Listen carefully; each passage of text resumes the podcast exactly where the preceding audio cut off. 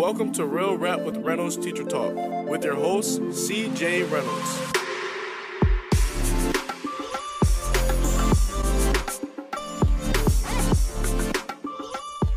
My name is CJ Reynolds. I run this channel. It's called Real Rap with Reynolds. I can't believe I run anything in this life. But uh, the idea here is that you all, Tracy, Tracy Pinter's always the first one in there. I love it. She should win a prize. Huh. So I think, oh, I like that you like did a hmm, like Uh-huh. you agreed with that because usually you go, but you're always saying crazy stuff like that, and then we end up sending stickers to China.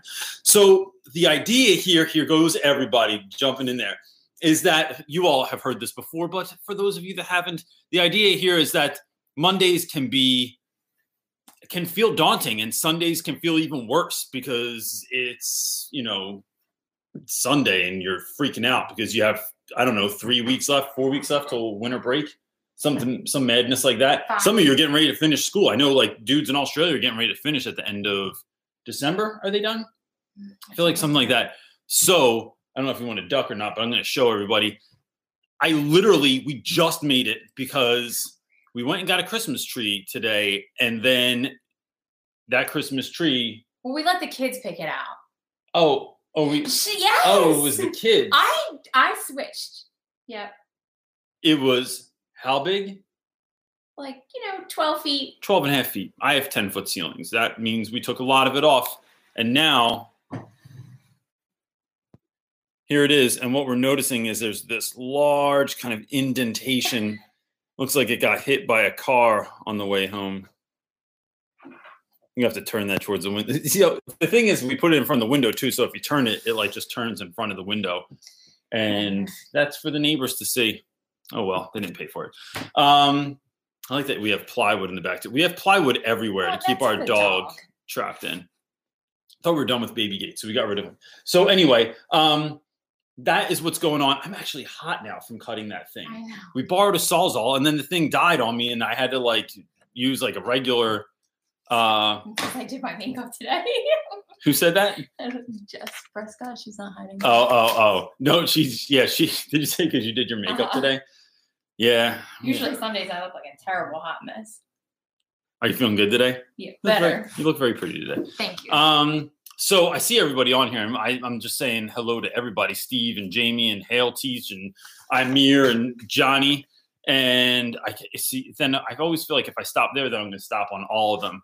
Um, Leah Pratt, we follow her on uh, Instagram now. I know she likes my sweater. Thanks. Oh. I, nobody likes my sweatshirt that I've worn a thousand times before. Um, do we have anything else to announce before I talk about Teachers Connect? Anything going so. on? All right. So I'll remind people of the other stuff Yeah. in a minute. But um and then want to give something away today? No, because I don't know how to do it. Like it's not really. I don't know how to.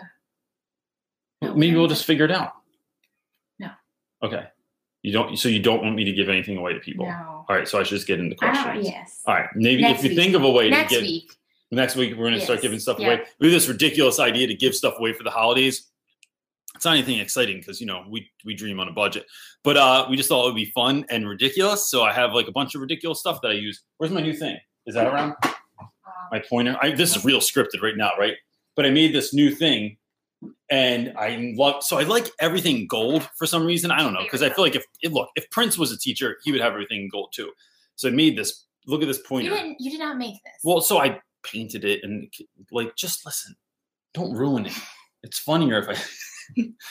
but look, I just think if like kids are sleeping in class, you can just point them, or you could just say, "Can I have just one moment, please, before you start talking to me?"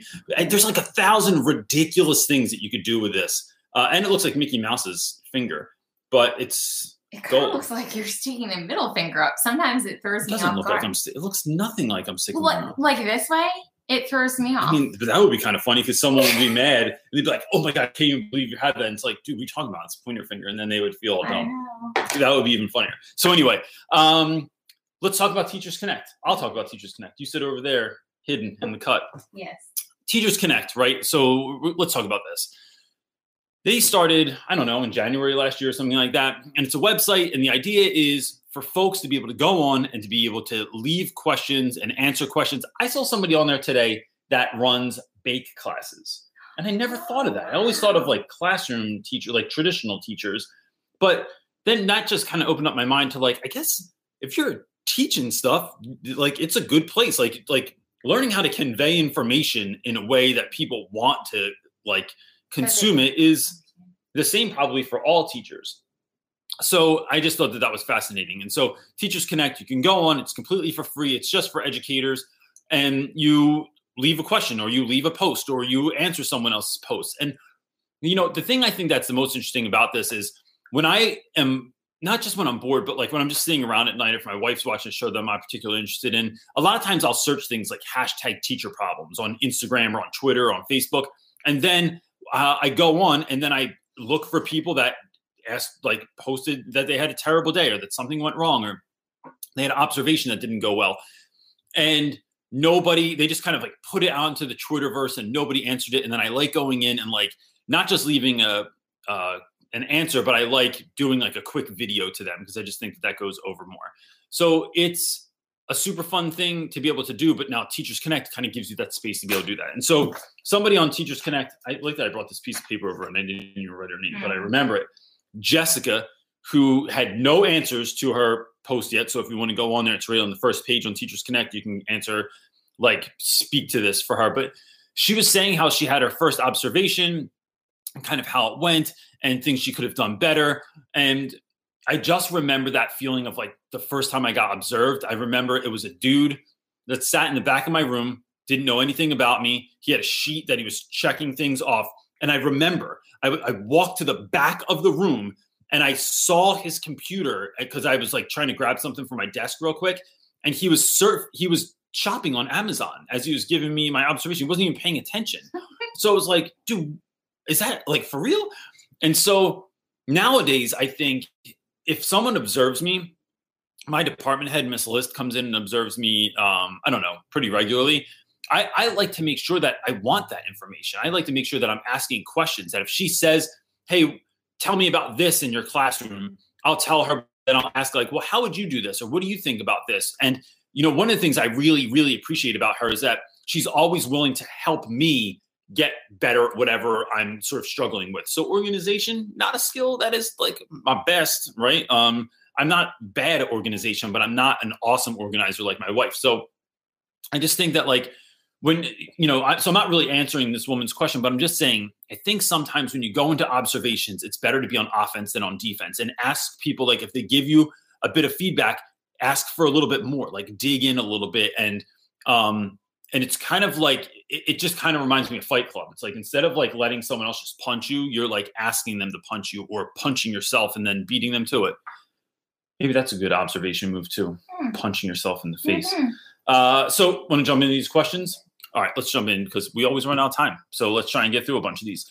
Uh, michael silva is saying hey ronaldo. Actually i have a lot of students that call me that.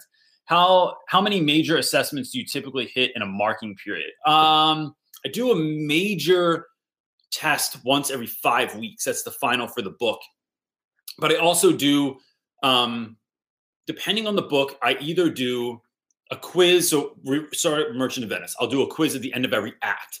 Uh, sometimes with other books, like when we read Lord of the Flies, for instance, after that, I'll do a quiz every week, maybe every two weeks to just check for understanding, make sure that, you know, like we're doing study guides for a reason. It's so that you can do what, so you can know what the heck's going on in the book also, and then you can do well on the quiz as well, and then kind of scale it from there. And then the quiz leads to the test. So that's kind of what that looks like. And then I do uh, vocab test every single Friday. But otherwise, the big tests are only once every five weeks because that's how long I plan out for it to take me to do any book. Um, Hales teacher saying, any advice for making an impact on an interview tomorrow? I would say yeah, I, I think when I'm a part of interviews, I always really like when people do their homework about the school that they're coming to. So look up things that are that you like. Do they have a website? Do they have um, a newsletter that they put out? Do they have you know? If you go to their school and you get there a little bit early, our school has like a coffee table in the front, and we have copies of the school newspaper on it. And so you can read through that and see if you get a sense of like, oh, they have a computer program, or oh, this looks really important, or they lost someone or they you know won the championship in football.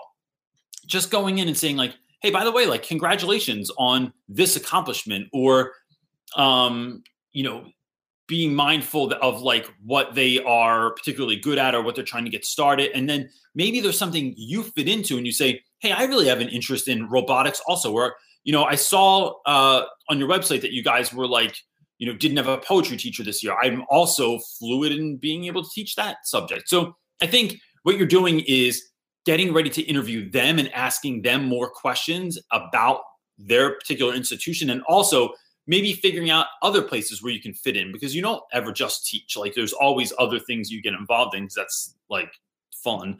So i would just be mindful of that as well. Ready? I'm gonna drink some coffee while i'm at it because you know what? Let me just share this because i won best dad ever in my house last year i'm not the best dad ever in the world but in my house i'm the best and one year i didn't win it but i deserve that you should you should talk while I'm drinking coffee. No. Uh, Nizar is saying my eighth grade is starting to is starting an art for a cause project. That first of all, this sounds awesome already. How do I get them passionate about the subject or find something they can get passionate about? Uh, for example, body image, equal rights, bullying. Um, some kids seem lost. I think. Geez, I, I think wow, that hurt a lot. Um, I, you know, I think there's a lot of different ways you could do that. One, I think, is giving kids a voice and having them come up with a consensus. And then I'd say, so say if I was going to do something like bullying, there's, um, I don't know if you saw the, ever saw the pork chop video, but there's a video. You ever seen this? It's about this kid who says his grandmother used to give him pork chops. And so what ends up happening is like that happens. And then he gets pulled into to DYFS and he gets bullied about his nickname forever. There's all this really, really moving poem that goes along with it.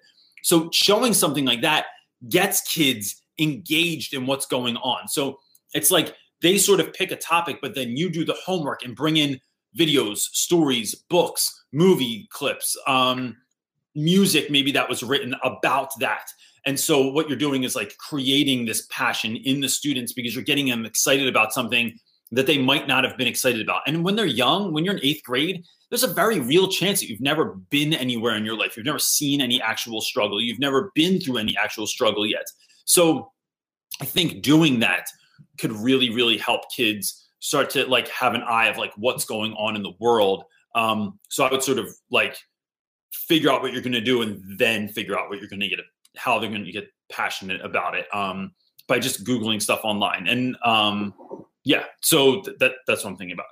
Uh, Chris Woods is saying, "Hey Reynolds, I'm a sophomore in college, and I just switched my major to history with a concentration in teacher education. Any advice? Yeah, man. Um, first of all, so switched from what history? Oh, I thought you said what you were before. Uh, Chris, I would say um, start. I, I always just say start teaching now um, and figuring out like I, I, would say who is getting excited about education in school. Uh, I hope I can still be heard because it looks like we're in a winter storm. Yeah. So they, I, I think surrounding yourself with people that are like-minded, that are excited about this, that are challenging this, and then being prepared. I think one of the best things to do when you start at a school is like, I think a lot of new teachers have a tendency to feel like um, they're going to bring some new fire that no one ever brought before. And my guess is most teachers were pretty excited when they started and then they just got burnt out. So instead of going in and looking like you're going to dominate, and I'm projecting here, of course, like I'm not saying you would ever do this. I don't know what kind of person you are, but um, going in and looking for like um, like remembering that other people have expertise and to listen to what they're saying, and then I would just consume as much other content as I could. Like I think Rafe Esquith books are the greatest. That dude is awesome. Um, and there's a handful of other teacher books that I think are interesting too. Still, I think the sound is fine. Is what I'm, okay. getting. Um, so yeah, and then I would just start teaching. Find somewhere to tutor. Go on Craigslist. Put in that you're a tutor. You can make you know thirty dollars an hour, or something like that, tutoring some kid from a local neighborhood, and that starts getting you in touch with students. Um, Amir Williams, I know this guy. Amir is a student of mine. And Amir, I didn't read this yet, but Amir asked me if I would apply to go on Survivor this year, which I've agreed to make a video. I didn't tell you about this yet. What? Oh, maybe I should have told my wife first. But yeah, Amir was like, you should go on Survivor, Reynolds. And so I told him I would apply. I'm like, I have video making skills. Like, no. you know, like Survivor, like the show, show. Like where you go out there, Yeah. you would be the worst. I would be awful. You would be awful. You're such a big baby Hey, thanks a lot. We're Well, live, We're a- live to the world right now. in a loving, kind way. Amir is saying, so I've been working with kids again, and I, uh, that I think I told you about it. They are so mean to each other. They call each other's names and fight all the time. What can I do about this? Oh gosh. Um, Amir, so I would turn. Let me turn this over to other people real quick because the last time I tried to give Amir advice, um, I didn't know what I was talking about because they were like five year olds, and I teach fourteen year olds who sometimes act like five year olds.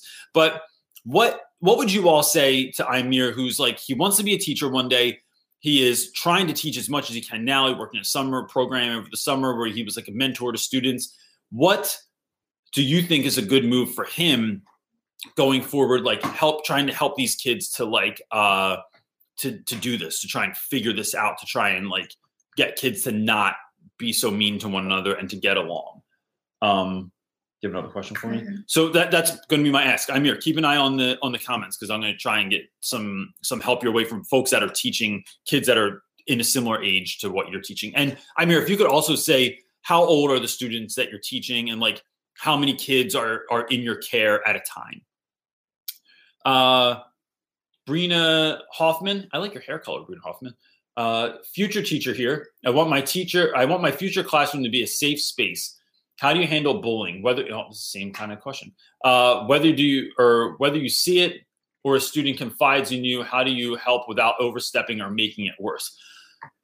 I tell dudes first of all that my room is always a safe space. That you're not allowed to be a bully in my room. I will kick you out of my room if you try and do that. Um, and there's room for error, right? Like people say one-off things, and then they're like, "My bad, Reynolds." And if I feel like you're being honest, then that's cool. And then we have to follow up with it. We have to have a conversation afterwards. I think what you're going to find is that when your room becomes a safe space, then it's known as a safe space. Like you will, it might take time to build that reputation because not everyone in the school knows you, but you, it becomes a safe space and you become a safe space as well. So students will come to you, they will confide in you, and then you have a choice. It's either, you know, I think you put the power in the students' hands, but if it's a serious issue, you have to report it, right? We are, as teachers, we are mandated reporters. So you have to go to, um, whatever it is, like the people that are in charge of social services or, you know, whoever you would go to for that.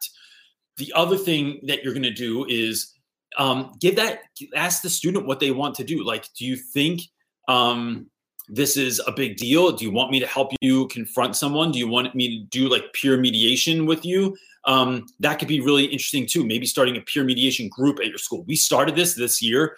And so the other day, I see these two knuckleheads got in trouble, right? I say knuckleheads because they're just like, they're those guys. They're not bad kids at all, but they just like, they do stuff where you're just like, bro, what are you even thinking about? So they go into this conference room and they come out and there's an older student with them. And I was like, bro, this kid, Jacob. And I'm like, Jacob, did you just, would you just like peer mediate that situation? And he was like, yeah. And I thought, that's awesome. So we had a group come, they trained the students about peer mediation. They had to go to a whole bunch of meetings and stuff like that.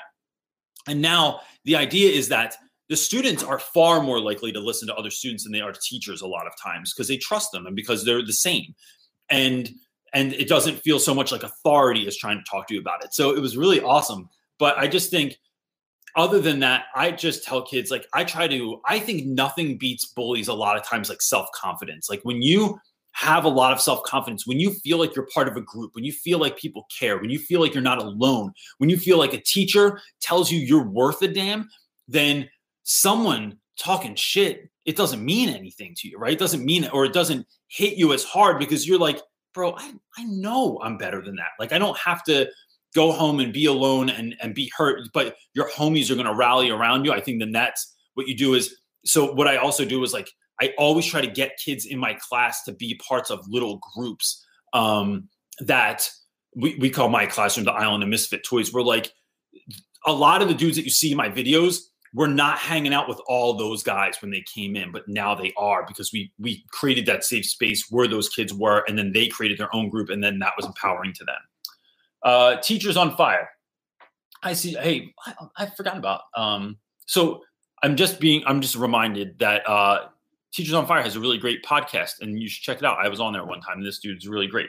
Um, hi, CJ. Have you ever tried using Google Forms for Shakespeare quizzes? Uh, no. I'm not even sure how you would do that, but I'm interested in how you would do that. I did just start using ZipGrader for real quick, like comprehension questions. So, like, um, I, we have another homie that has something called Quick Key, and essentially, like, you just uh, create a sheet that you can print them out online. You fill in all the right answers. You take a picture of the key, and then you take a picture of the the kids' tests, and it is like magical. Like it's just instantly um, what's going on over there. So I'm not saying her. That, but it's interesting, like how quick that that goes on there. Uh, so yeah, yo, teachers on fire. You should put your um your link in the comment section so people can find your podcast. Uh, you have another question for me, dude? Oh, Sorry, I had that in my hand. Mm-hmm. My bad. I'll to use this time drink some coffee. There you go. Um, Logan Hicks is asking, "Hey, I just started at a Title One school. Any tips? It's been challenging, but I love it. Yeah, keep showing up. Um, I think Title One schools, the number one thing that kids deal with is a lack of consistency in their lives. So whether that's consistency in the class, your attendance consistency, like showing up every day. And look, I mean, if you need a day, it doesn't mean don't take a day off. You should 100% take a day when you need it. But showing up year after year, I mean, I think one of the things you're going to find is like most regular public schools do not have the conversation around April of, hey, are you are you coming back next year? But that is every charter school that I've like that I've ever even dealt with, not let alone worked at.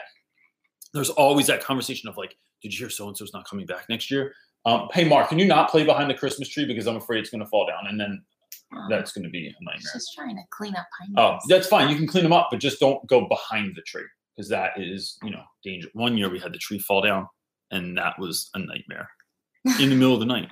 Um, I think the dog wanted to die. I think it fell over. Did we go back to bed and just leave it there? Yeah, because I wasn't cleaning up balls at like 2 a.m.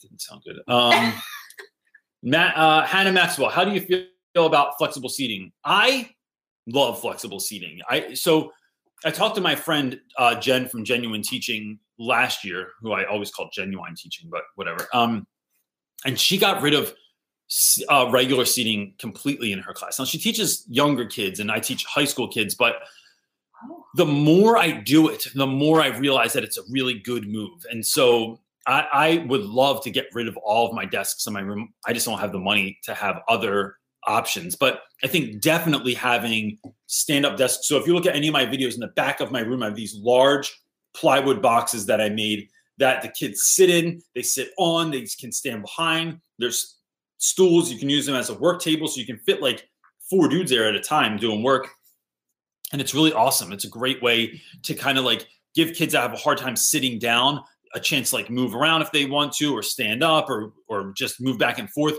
This one kid I have sit in the back of my in my class this year, Grant. Uh, Grant knows that he's not allowed past the, each end of the table, but behind it he can move wherever he want. He, I'm like, dude, you can do pirouettes back there. I don't care as long as you stay back behind your box. your. Um, yeah, stay in your zone. Get in the zone. oh, don't do that. Sorry. Uh, uh, Kristen Rainey is saying, "How do you deal with the with the class that is super chatty? They are the highest learners, but it seems like they don't pay attention. They're kids that love that I love talking to because they're so fun, but then um, when it's time to teach, they just don't want to listen, and it seems they are so chatty during class. I think, I think kids that have gotten a well gotten along pretty well without having to work super hard are the kids that are always the chattiest and so i think giving them more difficult work maybe giving them timed amounts uh, or like set amounts of time for each activity so they know that like this train's moving on. Like you know now that you're good at something doesn't mean you have the whole period to do it. So like maybe you're good at reading maybe you're good at answering questions maybe you're good at coming up with answers. Now how quick can we get you to come up with something on the fly? Because you know when you're in a real conversation with someone when you're in a real argument with someone you got to be able to come up with that stuff fast and then support your point and then listen to what they're saying and then come back to it So I think some stuff like that, treating it a bit more like a higher level class, could really work with that as well. And then stopping them sometimes and saying, I need everyone to stop. I realize that like you're feeling comfortable enough to be to feel like you can talk, but it's making me feel like you don't care or like that it's like this isn't important what we're going over. I'm telling you that it is. And so showing them why that's important and just noting it. Like, can we note how loud it is in here right now? Like, this cannot be like this. And then maybe build in time at the end of class. Like, look, if we can get through this, I'll give you the last five minutes to just chill if you think you can handle that. It's not for everyone, but like that could be a fun way to kind of do it too. I build in that incentive at the end. Um, never, ever, ever in the beginning, always at the end. Made that mistake before where I let I was like, oh, you guys had a long day. How about I just give you the first five minutes to chill and then trying to rein them back in after that? That's like when you go to Chick fil A, always have your kids eat first, then they go to playland. Never playland first because you're not getting them back. Plus, they're all filled with germs because that place is disgusting, probably. Um, Miss D is asking, uh, do you take work home either to grade or to plan? I always do, but some of my colleagues say that they don't. Wondering if I'm doing something wrong. I teach science grades seven, eight, and nine. That's a lot of grades. Uh, I would say this, Miss D. I don't typically take work home with me anymore. And the reason for that, though, is because I've just done this for so long that I don't need to. Like, I could literally show up tomorrow if there was a challenge and it was like, show up tomorrow and teach something. I could do it. I could get through an entire period off of thinking about something like on my walk into the school. Um, but again, that's just because I've been doing it for a long time. Um, I know that when I do plan, my lessons are better. They're more cohesive. They are more thoughtful. Um, I think one of the ways teachers go wrong is that teachers like will make up a lesson, a lesson, and then 10 years later they're teaching that same exact lesson. And I think that's a bad move. I think your students t- change from year to year.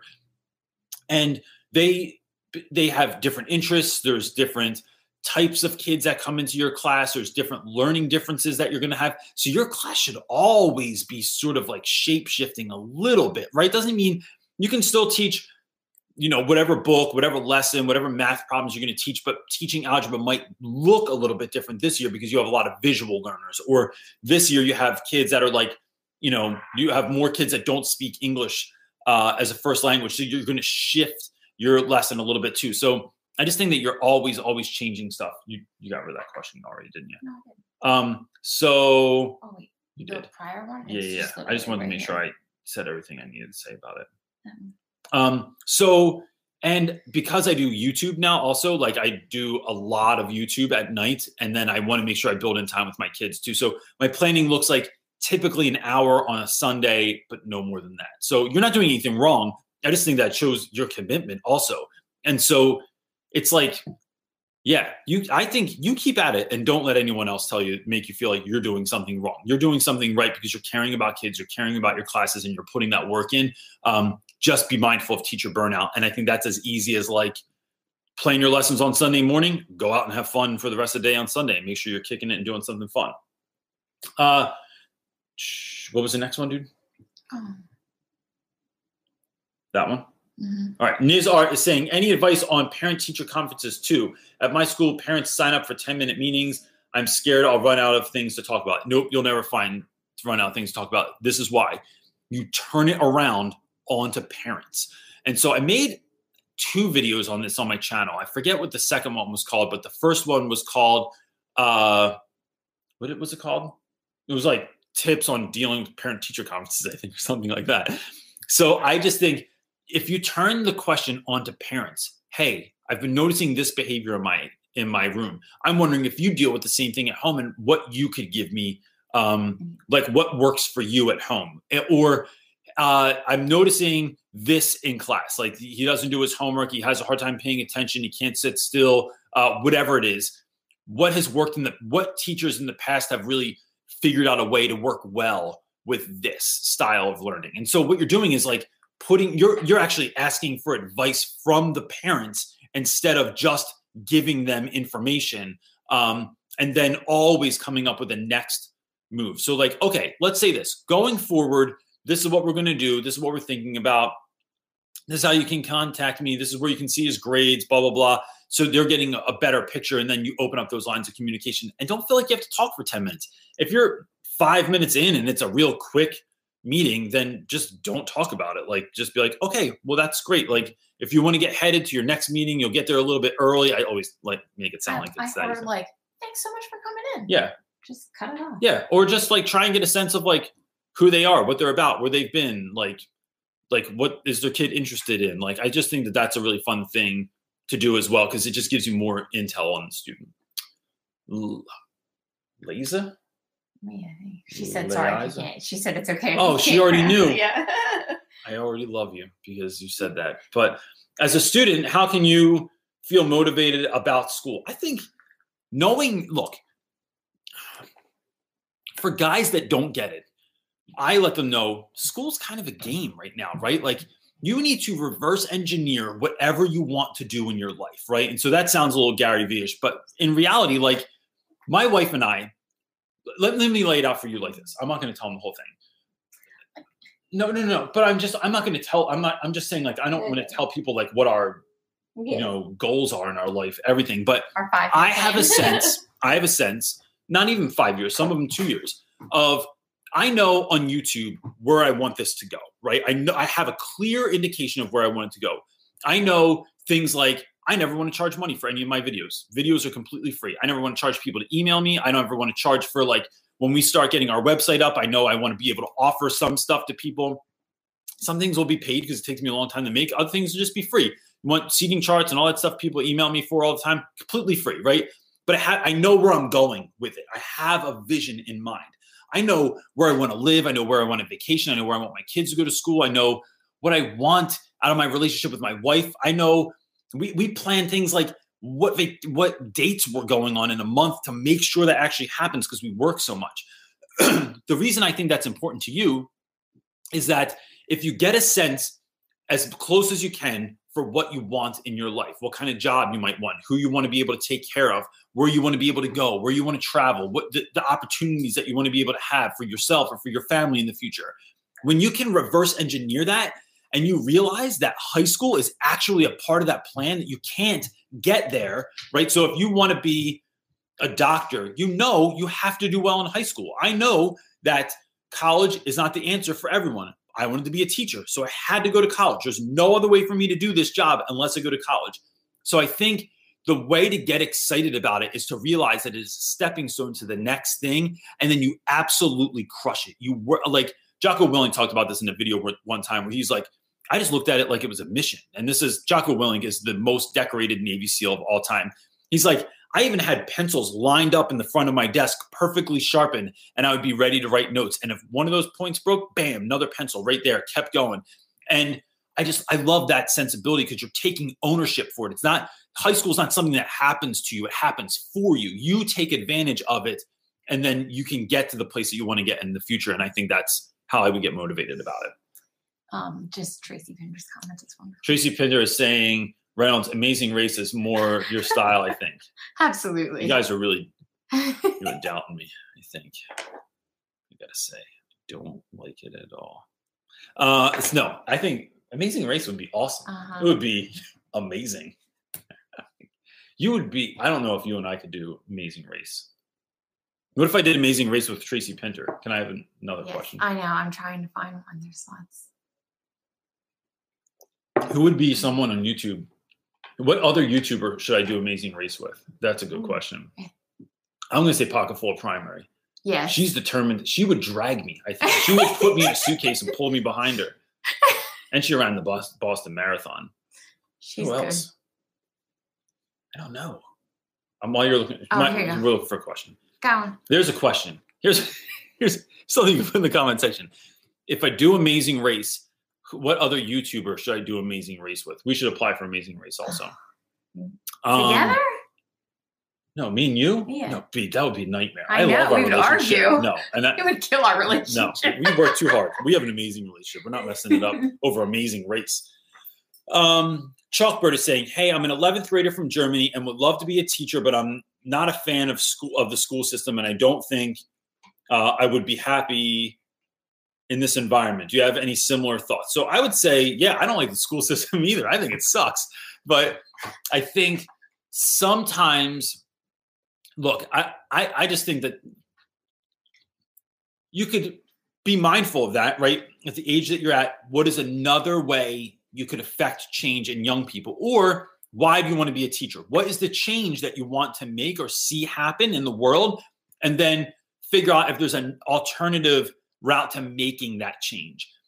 For me, so even the neighborhood that we live in, right? And this isn't a diss to anybody that lives in the neighborhood I live in. I don't know, 12 years ago, 13 years ago, something like that, we were talking with friends and we decided that we wanted to live in a neighborhood where we could be good neighbors. And this is going somewhere. I'm telling this story for a reason. I've never talked about this on YouTube before. Um, we decided to move into a neighborhood that we felt like needed uh, good neighbors. That's it. We weren't better than anyone else. We weren't trying to be the shining, you know, white hope in a neighborhood or something like that. But instead of moving into like a really tough neighborhood, which is where I wanted to live, we went one step out, right? And we decided to bridge the gap. Our neighborhood is historically racist. It is um, mostly white community, um, which is funny now because our whole block is very, very diverse. All, all, the people we hang with are like extremely diverse, which is just kind of funny because our neighborhood 20 years ago that wouldn't have happened. And then we're one step out of where I used to work in Camden, New Jersey. And so the idea there was to just immerse ourselves in the community, to become a part of the community, to start community gardens, to be a part of the school board, to I'm going to I'm going to assistant coach basketball this year, even though if my life depended on it, I could not make a free throw.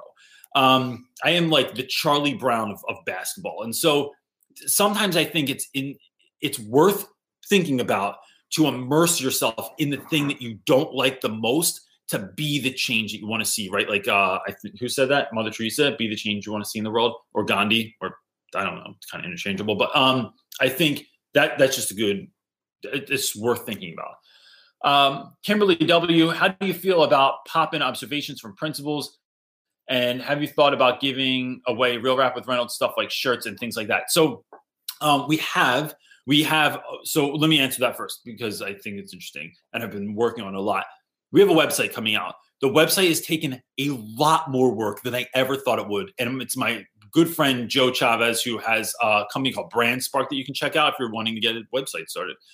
So he is working with us. We're building it out, but there's a lot of stuff like to write. There's a lot of decisions to make on it and form and like how you want it designed and stuff like that. And it looks so good, but we've been trying to think of that first. And then we are going to sell stuff like um, everything from hands on a stick that I've had in videos to the bubble ones, the golden microphones that I make to maybe these little golden things. You can clean your ears out with them. Um, to lesson plans, unit plans, handouts uh, will be made available. A lot of that stuff will be free, and then um, like Reynolds swag also, so like shirts and stuff like that too. But like um, that's so that's in the works now. Like as we speak, we have meetings every Saturday and Sunday morning, the wife and I. So and then how do I feel about pop-in observations from principals? I don't I don't love them, but here's how I get around that. If someone ever asks if they can observe, or if in the beginning of the year, um, one of the biggest pieces of advice I give to new teachers is make sure you're observing other people's classes. I ask for people to come to my class, right? This is how I get over it. So when they go, if someone recommends this, I'll stop and say, hey, just so everyone knows, anybody is available in my class at any time. You do not have to let me know ahead of time. You can just pop in. Usually 10 minutes gives you a feel of what my class is like. So you don't have to feel like you have to stay the whole time, but I'd be more than happy to have you. now I get every so we do a lot of public or private fundraising at our school. I get every fundraiser that comes through. I get every newspaper that comes through. I get everybody from anywhere that comes to our school all come to my room. And it really kind of forces you to be on point. And I never look at it like it's a bad thing or like I'm going to get caught doing something. It's like, someone walks in, hey, I'm really glad that you're here. Let me know if you have any questions about what you see later. And then just go right into your lesson. Like you own it, like you're not afraid of it at all. I think that that's how you handle it. Um, Piano Boy, what's up, man? Is saying, hey, Reynolds, I didn't get a notification that you were live. I played. Oh, I don't know why.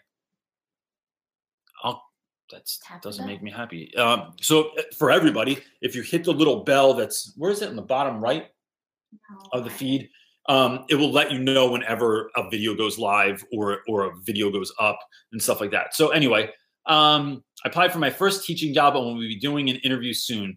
I don't know when. Any quick tips or advice? Thank you. Yeah, same. Th- I so I just answered this question actually. I would say learn about the school you're going to and then ask them questions also be prepared so you don't know what they're going to ask you there's really almost no way to prepare for an interview right? It's going to be awkward own it own that you don't know an answer right away. But i would say two actually two things. One learn about the school you're going to and two i would hand write a thank you card to the school when you're done. Even if you have if you have the worst handwriting in the world i would type it but i would i would like to type it on a typewriter. I think that that shows a level of class and a level of kindness that most people don't do. It's not an email it's not something else it just dings on my phone it's an actual card that someone took the time to write um, and i love giving every single person i meet at any conference gets a handwritten card from me um, as long as i have your address and i just think that's a, a great touch um, Amron Namith is saying, I think I know, know that name from before. Um, Hi, Reynolds. You create such special relationships with your kids. How do you keep up with them after they leave? What? The Eagles won. Oh, the Eagles won? Dang it! Ah. Finally. Thanks, Andrew. Um, we were going, we went Christmas tree shopping. And we missed it. Why are you looking at me? I'm showing you right now. Oh. Uh, and man, I would have liked to see the Eagles win. I've been watching every game this season, and it's the first time I've ever done that in my life. Anyway, uh, Amron, I would say, how do I keep up with them after they leave? I don't always, um, but I want my students to know that my room is a place they can always return to. So, kind of insanely, on what was it, Wednesday, Tuesday before Tuesday, Thanksgiving, everybody came home. We had grades due. It was the last day of the trimester, and everyone was coming back to visit. And you're like, I'm like showing a movie so And I can get. oh, and it was my birthday. People were coming in. People were singing to me. People were wishing me happy birthday all day. I'm trying to show a movie to kids. I'm trying to keep everyone cool because right before the holidays, kids that like have a, especially kids that have a lot going on at home, where they're not sure if they're getting Thanksgiving dinner, they're not sure where they're eating it, they're not sure if their family's going to be around, they're not sure if their dad's going to be around, they're not sure maybe somebody got locked up recently, maybe somebody died recently. Like there's a lot of emotional turmoil. So to keep things cool, I cheat and I just show a movie or TV show or give a test. Um, but it was madness and all these dudes were coming back and everybody wanted to talk. So that's one like that's one opportunity is to just say, "Hey, my room's always open. I hope you come back and visit." Um, I think social media is a great way. I, I, I only follow students after they graduate, so I don't follow them on Instagram or Facebook or anything like that until after they graduate. And then that's a really easy way to keep up with kids. Also, just keeps like lets you stay in the loop of what's going on. Oh, I'm slacking. I'm sorry. Are you slacking? I know. I've told you this before. I can't keep telling. Oh, here's another one. Right. About. Stop it. You get one more turn. See, this thing's great. Uh, Have you? Oh, same guy. Uh, or um, I think. person, Amron Namith. I'm not sure if that. Uh, oh, gosh, I'm gonna Just put my foot in my mouth right now. Uh, have you had kids that you had great relationships while you taught them, and then after they left the school, it went cold? How do you feel? Sure, um, that's fine. Look, I think, especially as high school teachers, where we have the, I think grade school teachers probably typically have don't get to have the depth of relationships um, because those students don't always need it because the kids don't know that they need it yet. Now, you could have a really great relationship with a student that that goes deep because they were having trouble at home and you were able to forge some bond or or for whatever reason. But when you leave fifth grade and you go to sixth grade, or you leave grade school and you go to the middle school, you don't have the means to go back to your elementary school and go see your teacher all the time, right? But in high school, you see those kids during very formative years, and then they go off to college, and it's a little bit easier to keep up, and or they have a car, or they can get back to the school, or whatever. Um, you always do that. So I think that, you know, I've had a number of students that that's happened with, but I'll tell you this I have also had students that I lost touch with years ago that every once in a while I'll end up they post something about me on Instagram. They'll they'll text me out of the blue. They'll tell somebody else who will get the information to me that like that something I said one time was super powerful in their lives. And here's the thing, man. Like I think as teachers, we say and do stuff all the time that is like plants a seed in a kid that they don't even realize yet until they're older. Or you say something that either hurts someone's feelings really bad that you thought was a one off, not a big deal kind of a thing, or you say something that was super empowering to someone and you had zero idea that you even did it. So I think that's all worth keeping in mind. And, you know, you let those kids go. Like it's like, I don't know, I can't really think of another. I'm trying to think of a metaphor for something that you grow and then you let it go.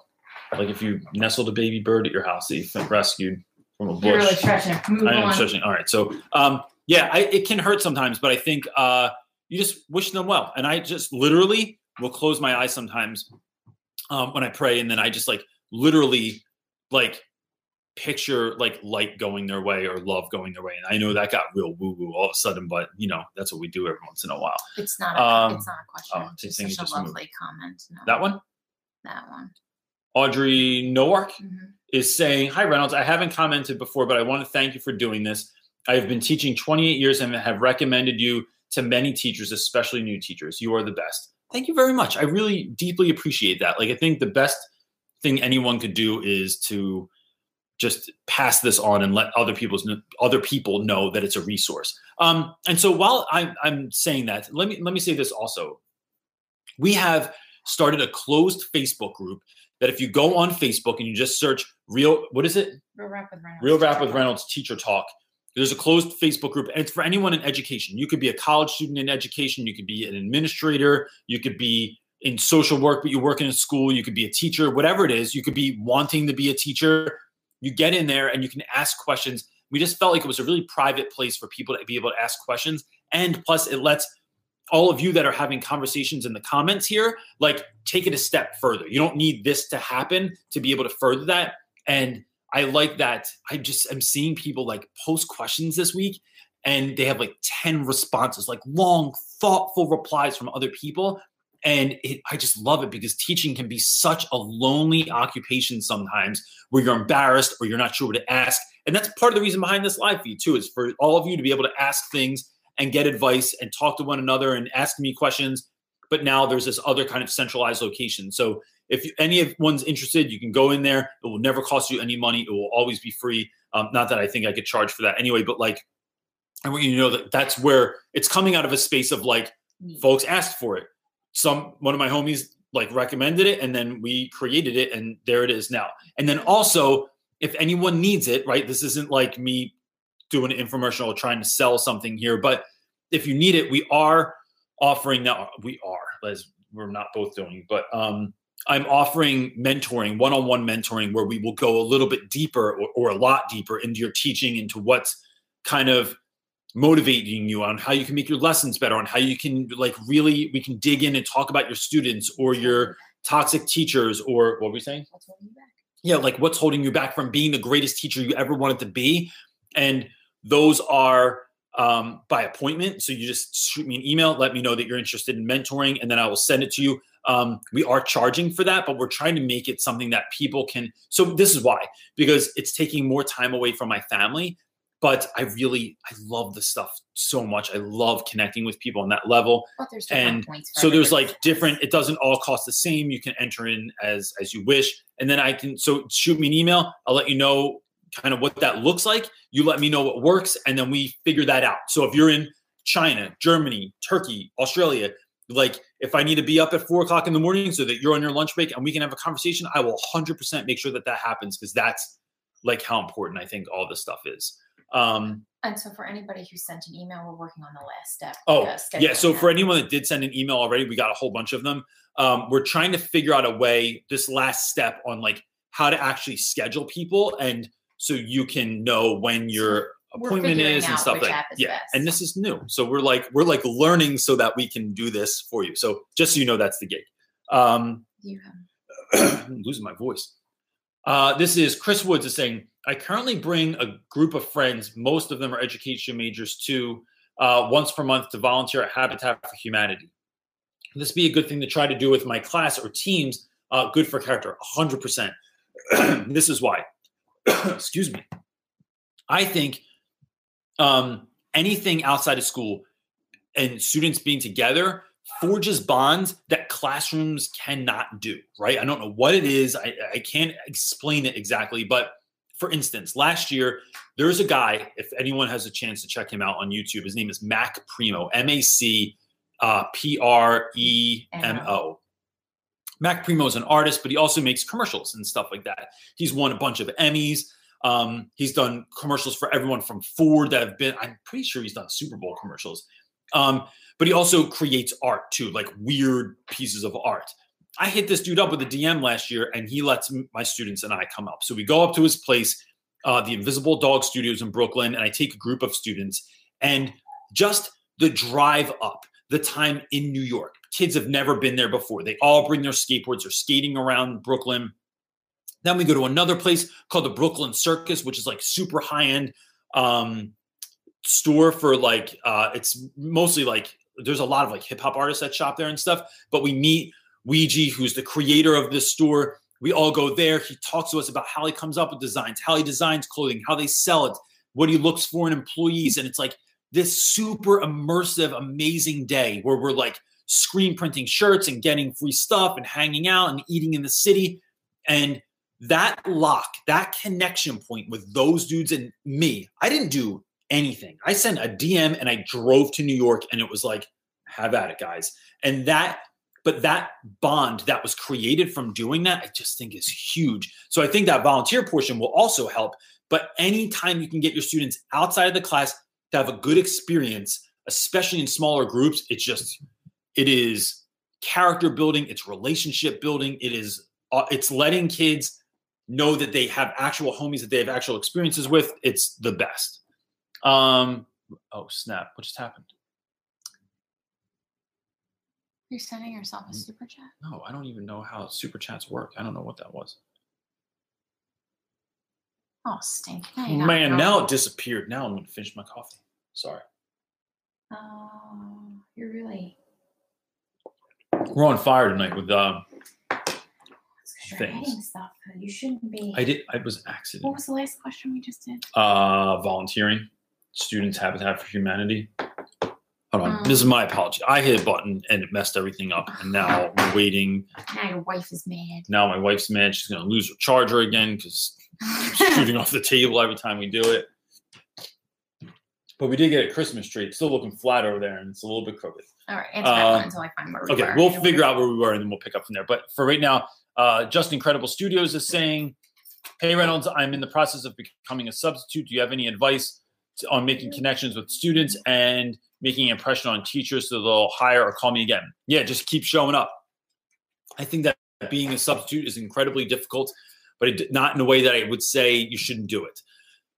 People I know that have found success, even people that have commented on here that found success in substituting, I think is because they just kept showing up all the time. And so you go on, you you are there for a day and you realize that you cannot connect with students, and that's fine. You just keep trying. I think you spend more time in the hallway, you spend time saying hello, goodbye, what's up, whatever. The more kids see you, this is even for regular teachers, the more they see you, the more comfortable they'll feel. And we know this because if you ever went to a friend's house when you were a kid, right? Most of my friends had moms that stayed home um, or didn't, or were there when I was there as a kid.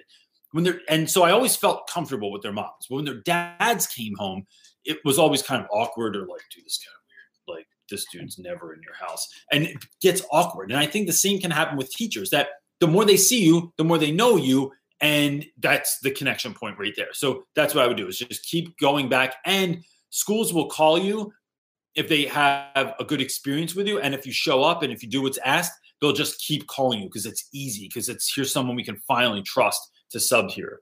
Uh, Howard's art class is saying, Hey Reynolds, I'm having trouble staying consistent with classroom management or having the kids take advantage of my kindness in certain classes. Any tips on staying consistent? I would say one of the things that I do is uh, I stop class and tell kids, like, look, I, I don't like how this is going because I don't think it benefits you. Right. And sometimes I, I make it about me and I tell them that hurts my feelings or I tell them that I, you know, I'm feeling dissed. But most of the time it's like I am what I'm trying to get, get across is like everything we do in here is for you. It's like that Bryan Adams song. Everything I do, I do it for you. Uh, and then th- maybe play that song in class. I don't really know, but I think that that helps sometimes. I think the other part about being consistent is scaling.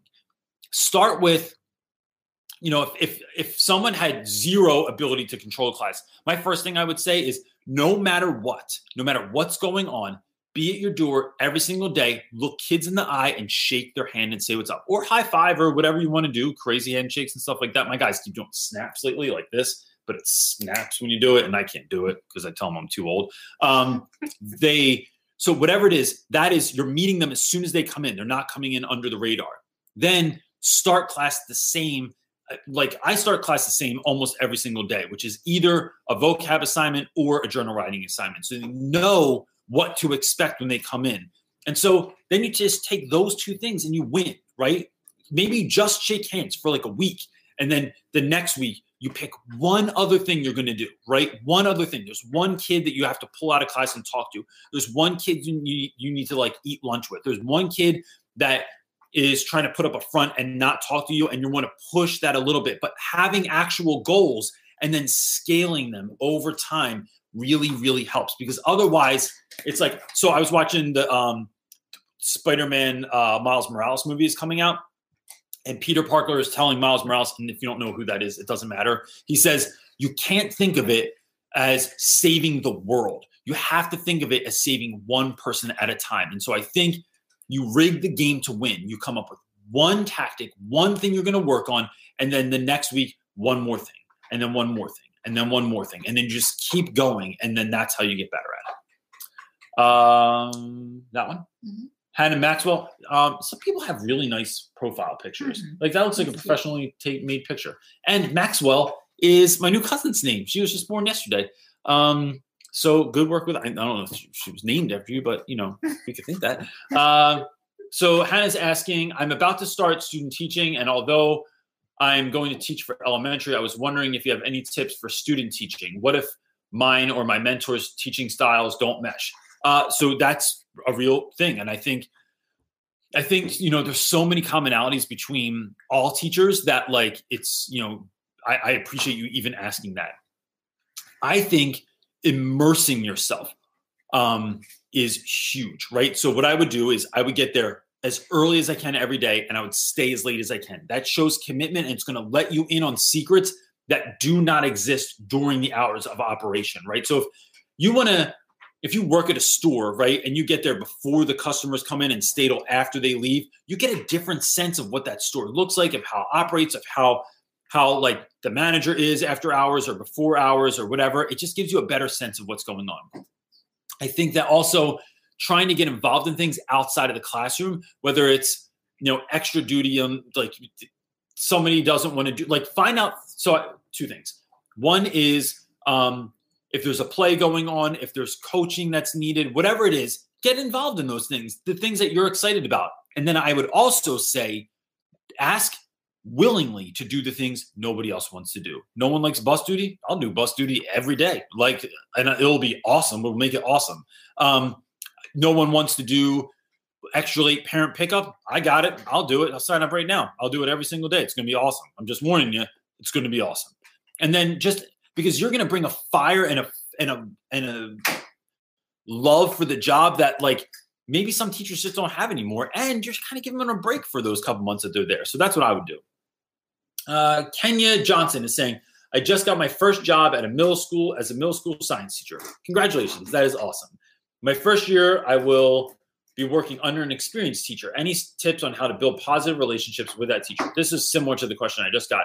Um, I think a way to build positive relationships is one noting that they know more than you do, right? Like off the from the jump, never trying to come off like you know more. Now you might have ideas you might have things you want to try but it's like about i think sometimes it's about respecting the experience that somebody else has and and knowing that that's a real thing like even if they've kind of lost their fire even if they're kind of mean to the kids anymore like realizing that they just know more than you do and that could inform your your practice i think also getting to know them. So saying like, "Hey, I'm really glad that you know uh, we'll be working together. Maybe we could go out for dinner um, one night, talk about it, and and you know, I'd love to just hear your story on like how you got into teaching. What's your biggest success you've ever had? What's your biggest struggle that you've ever had? What do you think has changed in the last 20 years since you've been teaching or whatever it is? Um, and and making it about them so that they get a you get more of a feel of who they are outside of the classroom, I think wins every time. And like everything else, that's where you really build relationships. That's where you really forge those bonds. And the better relationship or bond you have with them, the better off you are. Uh, Jules G is saying, made it. Oh, all right. Uh, she made it. Uh, Jules is saying, well, that could be a dude's name also. Not really sure, but Jules, I'm glad that you're here. Uh, in Beijing for my for the semester doing student teaching in January. Awesome, man! In Beijing, that is incredible. Uh, you should check out my friend Nayara. What's Nayara's? Nayara for music. Yeah. Music Nayara. Nayara Yeah, music. Um, she's on here also, and she teaches in China as well. Um, nervous about classroom management. I've been told to be more hardcore. It's not my personality. What if humor backfires? Look, anything can backfire. Here's the thing you can always fix it. There is this sense in teaching that you have this minimal amount of time to make the greatest impact ever. And if you screw it up, then it's done. You better chalk the year. And that's such nonsense. You can fix anything. I have said like the wrong thing to my wife a million times. 23 years, we're still together. um, I have said the wrong thing to students, to parents. I've done the wrong things with my kids. I've done the wrong thing with my dog. I've, you know, you just can fix stuff, but it's all about being vulnerable and being willing to admit that you were wrong and then making amends. And then you can fix anything. Now, will take a little bit longer? Maybe, who knows? Um, you all right? Um, so I just think that just being mindful of that, you can fix anything and don't worry about it. I am not a hardcore dude. Now, I think you can be consistent, but that doesn't mean that you can't laugh in a classroom. I just never think that that's the case. I think there's always room for that. Now, look, there are certain classes I have that I can go full tilt jackass in that class, right? That it is funny, they can rein it back in, they get it, it moves well, and all that. And there's other classes that are sort of like, I don't know, it's like trying to train kittens. And there's a lot of kittens that don't want to stay in the basket, in the cage, and no, not cage. That's not really good metaphor for school, but like um, they're just a little bit more wiry. Like when you play with an older, more mature dog, we'll say they can just fall back in line afterwards. You play with a puppy, that thing's going to be jumping around for years after that. So being mindful of that, but I think be yourself and um, and if it doesn't go well, just change, just keep pivoting. Uh, teach a latte. That is hilarious. I love that. Why do they call it a latte? Because it costs a a latte and it takes a latte time to make. That was one of the best commercials ever. I've been teaching in a rural suburban south or in the rural suburban south for 17 years and moved back north last year. Any thoughts on how to make myself more marketable, getting interesting responses to my experience? Um geez, you could start a YouTube channel and then everybody would know all about you. But I think, geez, I, I what would I say to that? I Look, I think I, I would say this. I, I just think that when you find the right school, you find the right school. There have been schools where I look. There was a time it, where a neighborhood close to ours, Collingswood. I was trying to get a job at Collingswood High School, right?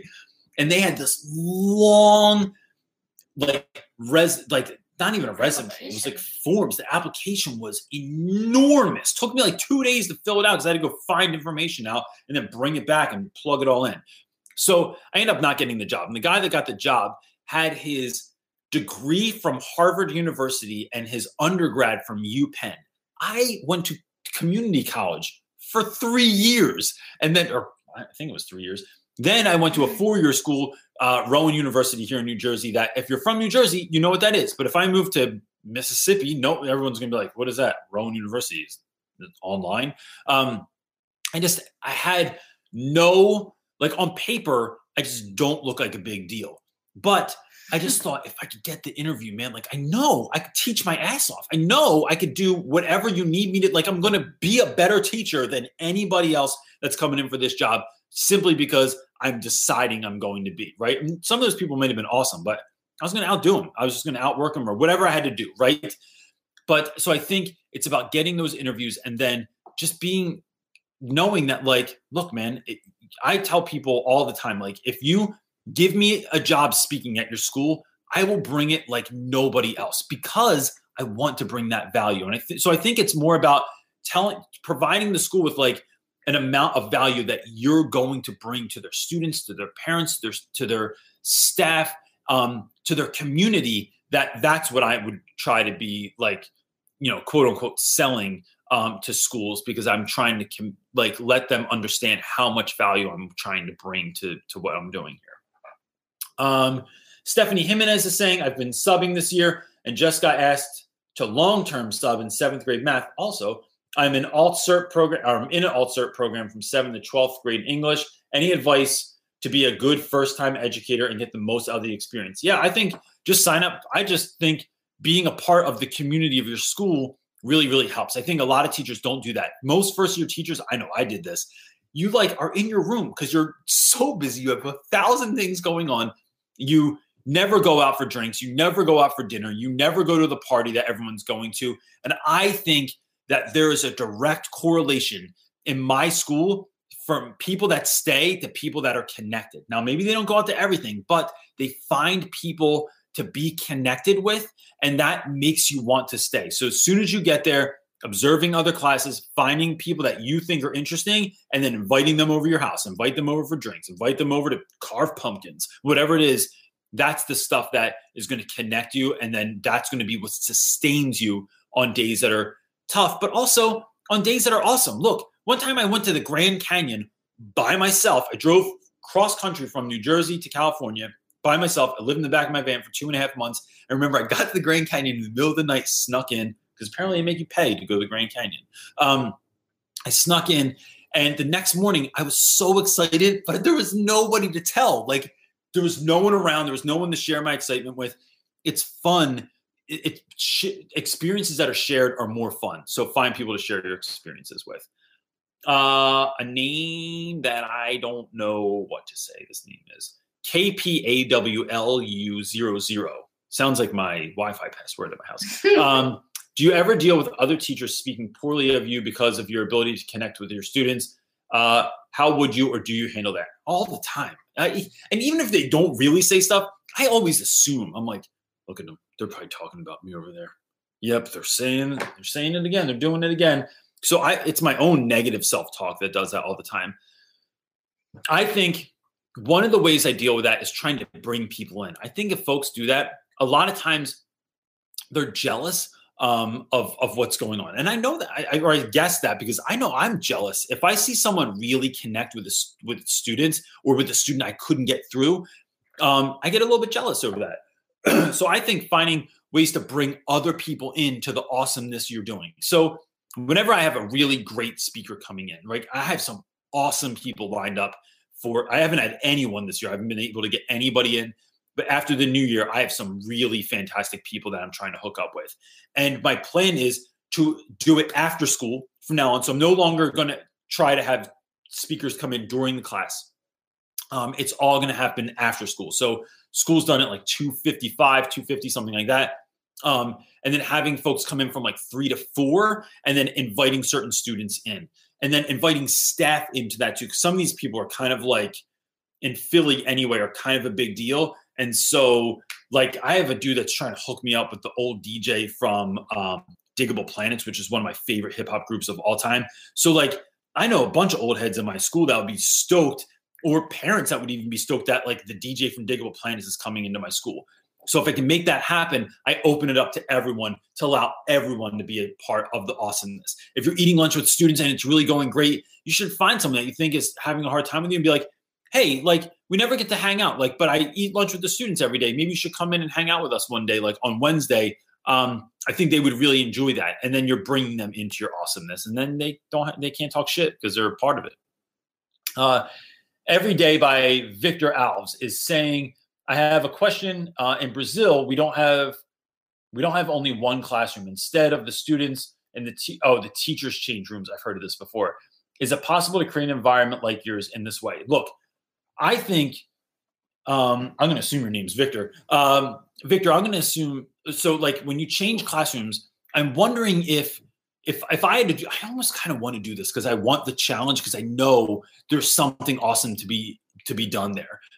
Is there some way you could have like a portable thing that you bring with you, or one or two, three things that you come in and you just every day hang them up in that room, or you put them up on the wall, or you make some kind of change, or even if it's your PowerPoint changes on the back, but it becomes your space once that thing is up. I once read a book and I don't remember what it was, but I remember being a little kid and there was a child in the book that had a whole bunch of siblings and they didn't have their own room. But they asked their mom if they could just have a corner. And so then they got a corner. And if I remember correctly, it was something like they got like a crate they found in the street, like an old wooden kind of like crate that you would have carried milk in back in the day put that in there. They put like a piece of fabric over it. They made some pictures and put them on the wall. And they made this like little chill spot, but it was just in the corner. And then I think all of their siblings got like jealous and they wanted corners now also. But is there space in all those classrooms where you could have a wall, a corner, a section, like a door, something that you could make it your own and then make it the most awesome thing ever? I often think if I had a cart, like if I was one of these teachers I was stuck on a cart looking like I was like working on an airplane, I would have the most pimped out cart ever. It would have lights, music, it would have like jokes, it would blow bubbles as I walk down the hallway. I mean, it would be an experience for people to walk by me.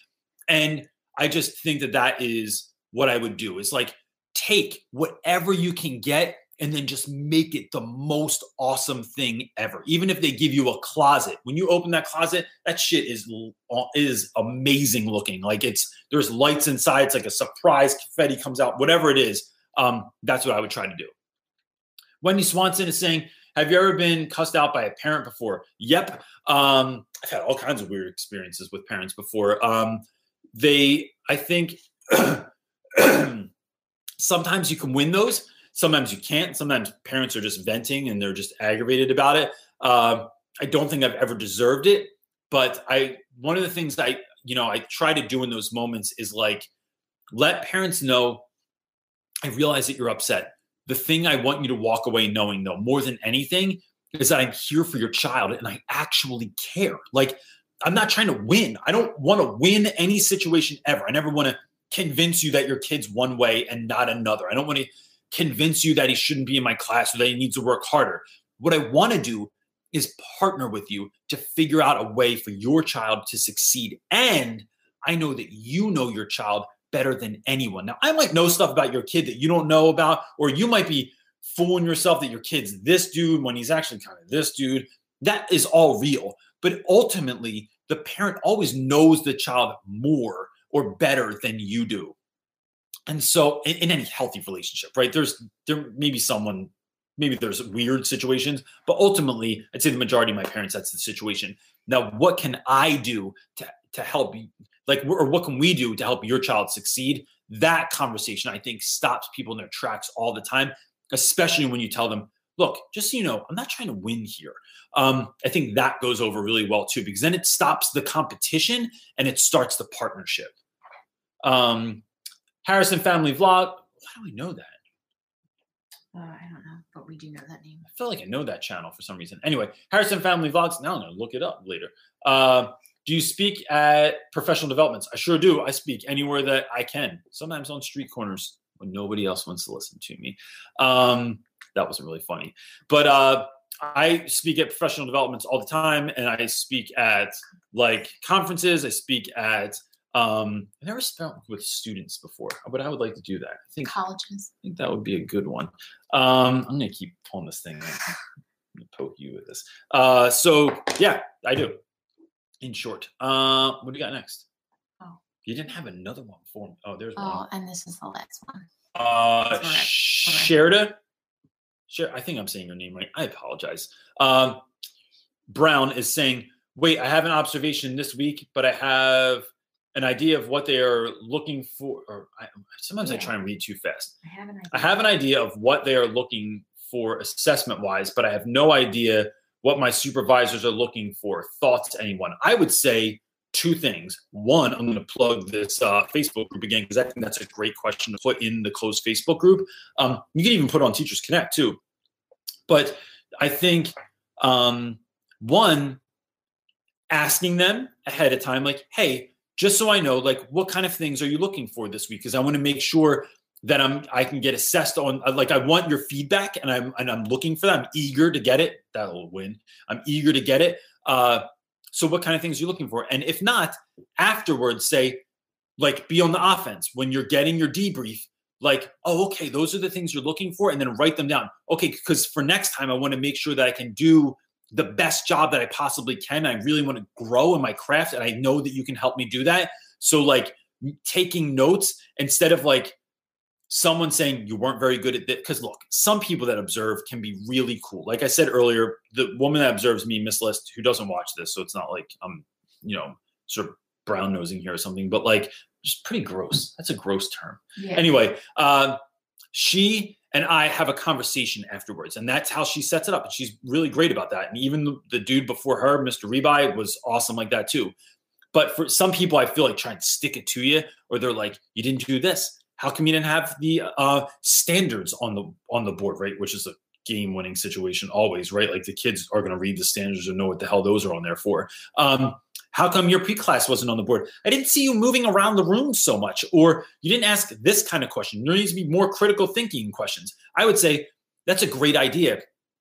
Do you think I should put the standards on this side of my board or over on the side, or should I keep them somewhere on a bulletin board, right? Or um, so moving around the room, I thought about doing that, but I noticed this before when I did that. Maybe you have some advice on how I could move more fluidly around the classroom. So what you're doing is taking their their piece of advice to the next level and kind of pushing it back on them so they can you can get some real advice it's not just like a one off where they're just throwing things back at you but you're actually like um asking for more feedback right and i just think that that wins every single time because you're you're showing that you want the advice. You and and and you do. It's not like just some tactic to like t- show them you're not afraid but you're like actually asking for feedback. I think most of us don't want feedback right? It's scary and or you don't think someone knows anything but like welcoming that in is going to help you out tremendously. So look is that it? Yeah, we didn't have. all right so all look i don't have time for all of them and i really apologize. I have a couple suggestions for that one you can email me. I'm trying to get back to all my emails. Actually cleared my inbox uh, two weeks ago and now it's filled again but um, that felt really good. Two you can go to the closed facebook group which is just real rap with reynolds. oh the, the wife for life linked it in there. But real rap with reynolds teacher talk uh, you can ask any question in there. All you have to do is be in some form of education to get in right? So it's like you're teacher you're social worker you're principal you're vice principal you're counselor whatever it is you ed- education student um, can get into the group. And then if anyone's interested i'm also offering now for the first time ever uh, private mentoring with me. So you email me i let you know what that's going to look like um, in terms of cost and then we figure it out. Like we figure out what works for you what times work for you and all that stuff. So that's it Email if you're interested. Email me if you're interested in that. Gang let me just leave you with this while all 113 people are watching this right now which is really incredible that that many people would even stay up on a sunday night and and watch this. Um as we get closer to the holidays in case you've not had experience with this before it is a time that brings a lot of uncertainty up in students. Whether they've lost someone they are dealing with something they're not sure if you know christmas or hanukkah is going to even happen this year. Um they their parents are moving like it just brings a lot of stuff up for kids. Um be mindful of that going forward right? And just be i think learning to just remind yourself to be gentle with students really helps. And then reverse engineering the month right? So for those of you that are planning out like what is this month going to look like to a t as close as you can get it just really helps you kind of like work towards it. And then be excited. Do not show up on the first day of winter break like oh my god we finally made it we made it. You want to make it and have energy to enjoy your break also because the break goes by very, very quickly. Um, so that's just my bit of advice. Gang, you're the best. And I love that you're on here every week. And I love that you're sharing. And I love that you're sharing with people and that you're helping people out and that you're a part of this kind of movement of folks that are not sitting quietly alone at home on Sunday nights, beating themselves up or being terrified about um, the next morning. There's My client. Barry Boza calling you, my wife's client, uh, on a Sunday night. Um, and that's it. And if nothing else, just remember the Eagles won, and it's the mid-season finale for Walking Dead tonight. So we got that to look forward to. All right, everybody. Hope you have the greatest week ever. Peace.